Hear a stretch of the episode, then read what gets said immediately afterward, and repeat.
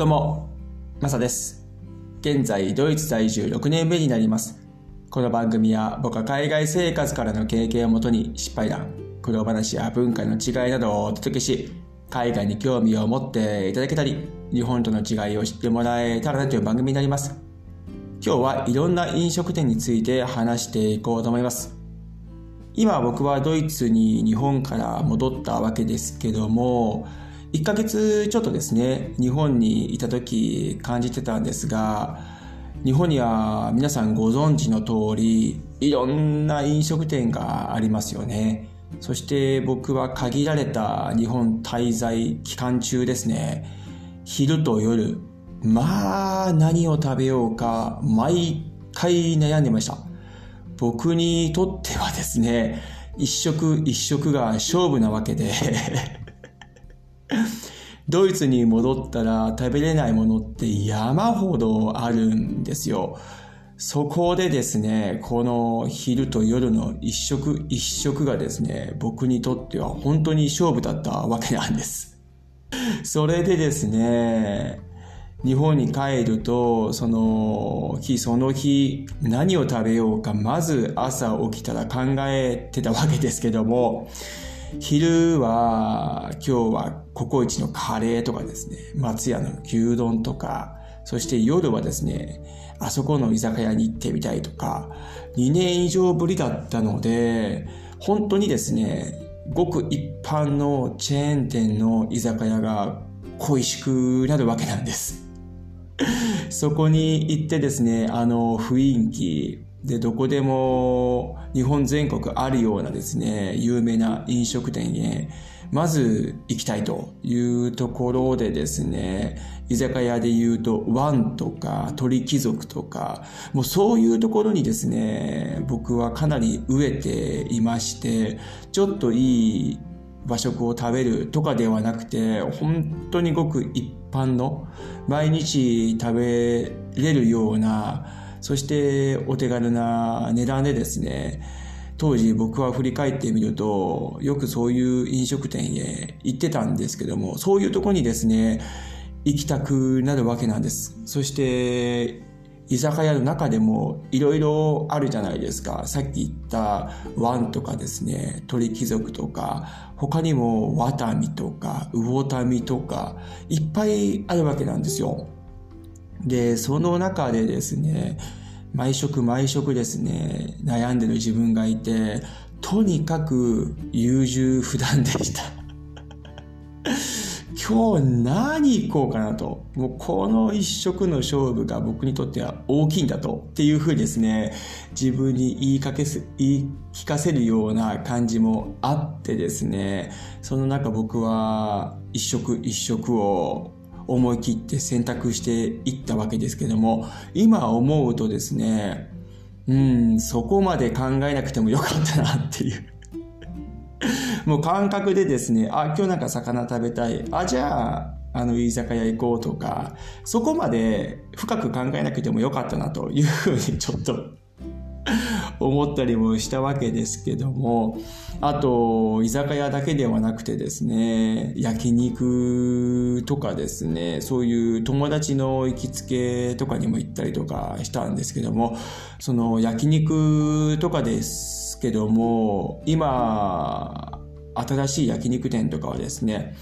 煙がほとんど出ないような感じになってるじゃないですか。その換気設備というか環境がかなりいいですよね。そうではなくてですね、僕はもうあの昭和のもう煙がもくもくするような店に行きたくてですね、それがですね、友達が知ってるところだったので、すごく良かったんですけども、で、そこはですね、未だにカード払いがでできないようなところの店だったんですけど、もうね、そういうところがね、すごく良かったんです。昔を思い出して、その昭和感といいますか、うん、そういうところでですね、ゆっくり飲んで、美味しい焼肉を食べながらですね、うん、めちゃめちゃ楽しい時間を過ごせたんですけど、そういう昭和感のあるようなところって、食材ってめちゃめちゃいいなっていうふうに思いました。今、新しいところもですね、本当にいい食材を使われてるとは思うんですが、昔ならではのですね、食材というか、そういうものもあったりとかして、うん、そもそも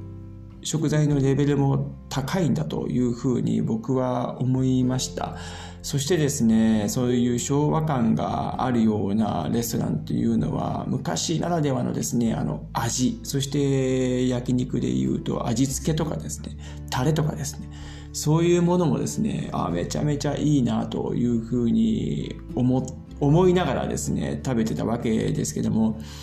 そういうものにですね、僕はかなり飢えてました。で、昼も昼で、えー、何食べようかな、みたいな、さっき言ったですね、松屋とか、ココイチとかですね、あと、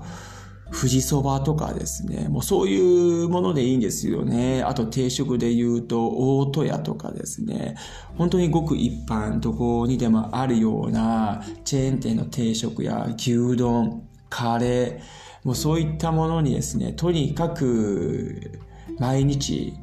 もう選択をしていってたわけですけども、本当に今、ドイツに帰ってきて思うのは、かなりの選択枠があって、その中で一つ一つ、その日に食べたいものをですね、チョイスできるというあの環境、うわ素晴らしいなっていうふうにね、思います。今改めてですねドイツに戻ってきてそういう選択がいっぱいできるあの環境というのは、うん、幸せな環境だなというふうに思いますね。僕は今ドイツに戻ってきてですねデュッセルドルフという街中はすごく大きい街中で大きい街でその中にですね、市内の中にいっぱい日本食レストランがあるわけですけども、それでもですね、日本と比べてかなり選択枠は縮まります。いろんな意味でですね、その選択枠というものはあると思うんですが、やっぱり日本のあの、いろんな食に富んだですね、そしてバラエバリエーションがある中というのはなかなかですね、海外では味わえないと思います。十分ですね、デュッセルドルフもいろんな選択枠がある中で、寿司とかですね、もちろんカレーも食べれたりとかするわけですけども、牛丼とかですね、そういうのがないんですよね。うん、あるとこはあるんですが、あの気軽に入るような環境というのはなかなかなくてですね、サクッとこう済ませるようなとこっていうのは日本みたいにないわけなんです。日本はその辺はですね、なんかこう個人的ですけども、あやっぱりすごいいい環境に置かれてたんだなというふうに思います。そしてドイツでさっき言った通りデュッセルドルフとかですね日本食レストランが当然あるんですけどもうん、その、今日は何にしようかな、みたいなのは多少考えますが、それほど選択枠がないので、ある程度ですね、決まったものを食べていくような形になっちゃいます。自分で作ればですね、いいんですけども、デュセドルフ市内に住まれている方々は、おそらくですね、外食する方々が多いんじゃないかなというふうに思っていて、その中で日本みたいなバリエーションそして選択枠が飛んだわけではないので、ある程度決まったもので食べていってるんじゃないかなと思います。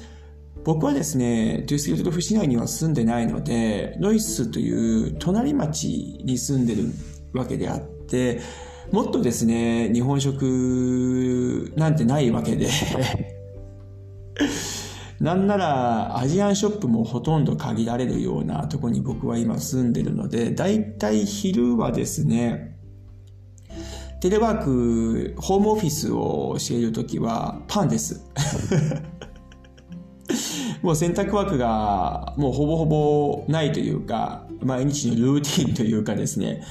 ほぼほぼパンを食べてます。パンと野菜を挟んでですね、それを食べてるわけですけども、うん、そういったですね、起きて今日何食べようっていうわけではなく、もう決められたものをですね、ただ単に食べてるっていう形でですね、そこに悩みが入ったり、今日、その、一食一食が勝負なんだっていうことは全くなくなったわけであってそれはそれで寂しいなというふうに感じておりますけども、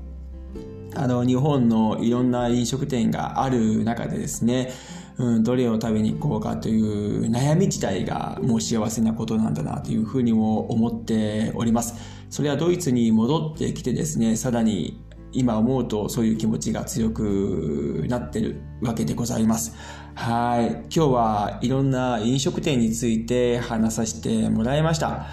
要するにですね、食というのはその日その日でですね、いい時間帯をもらって、そして心の癒しになるものだなというふうに僕は思います。はい。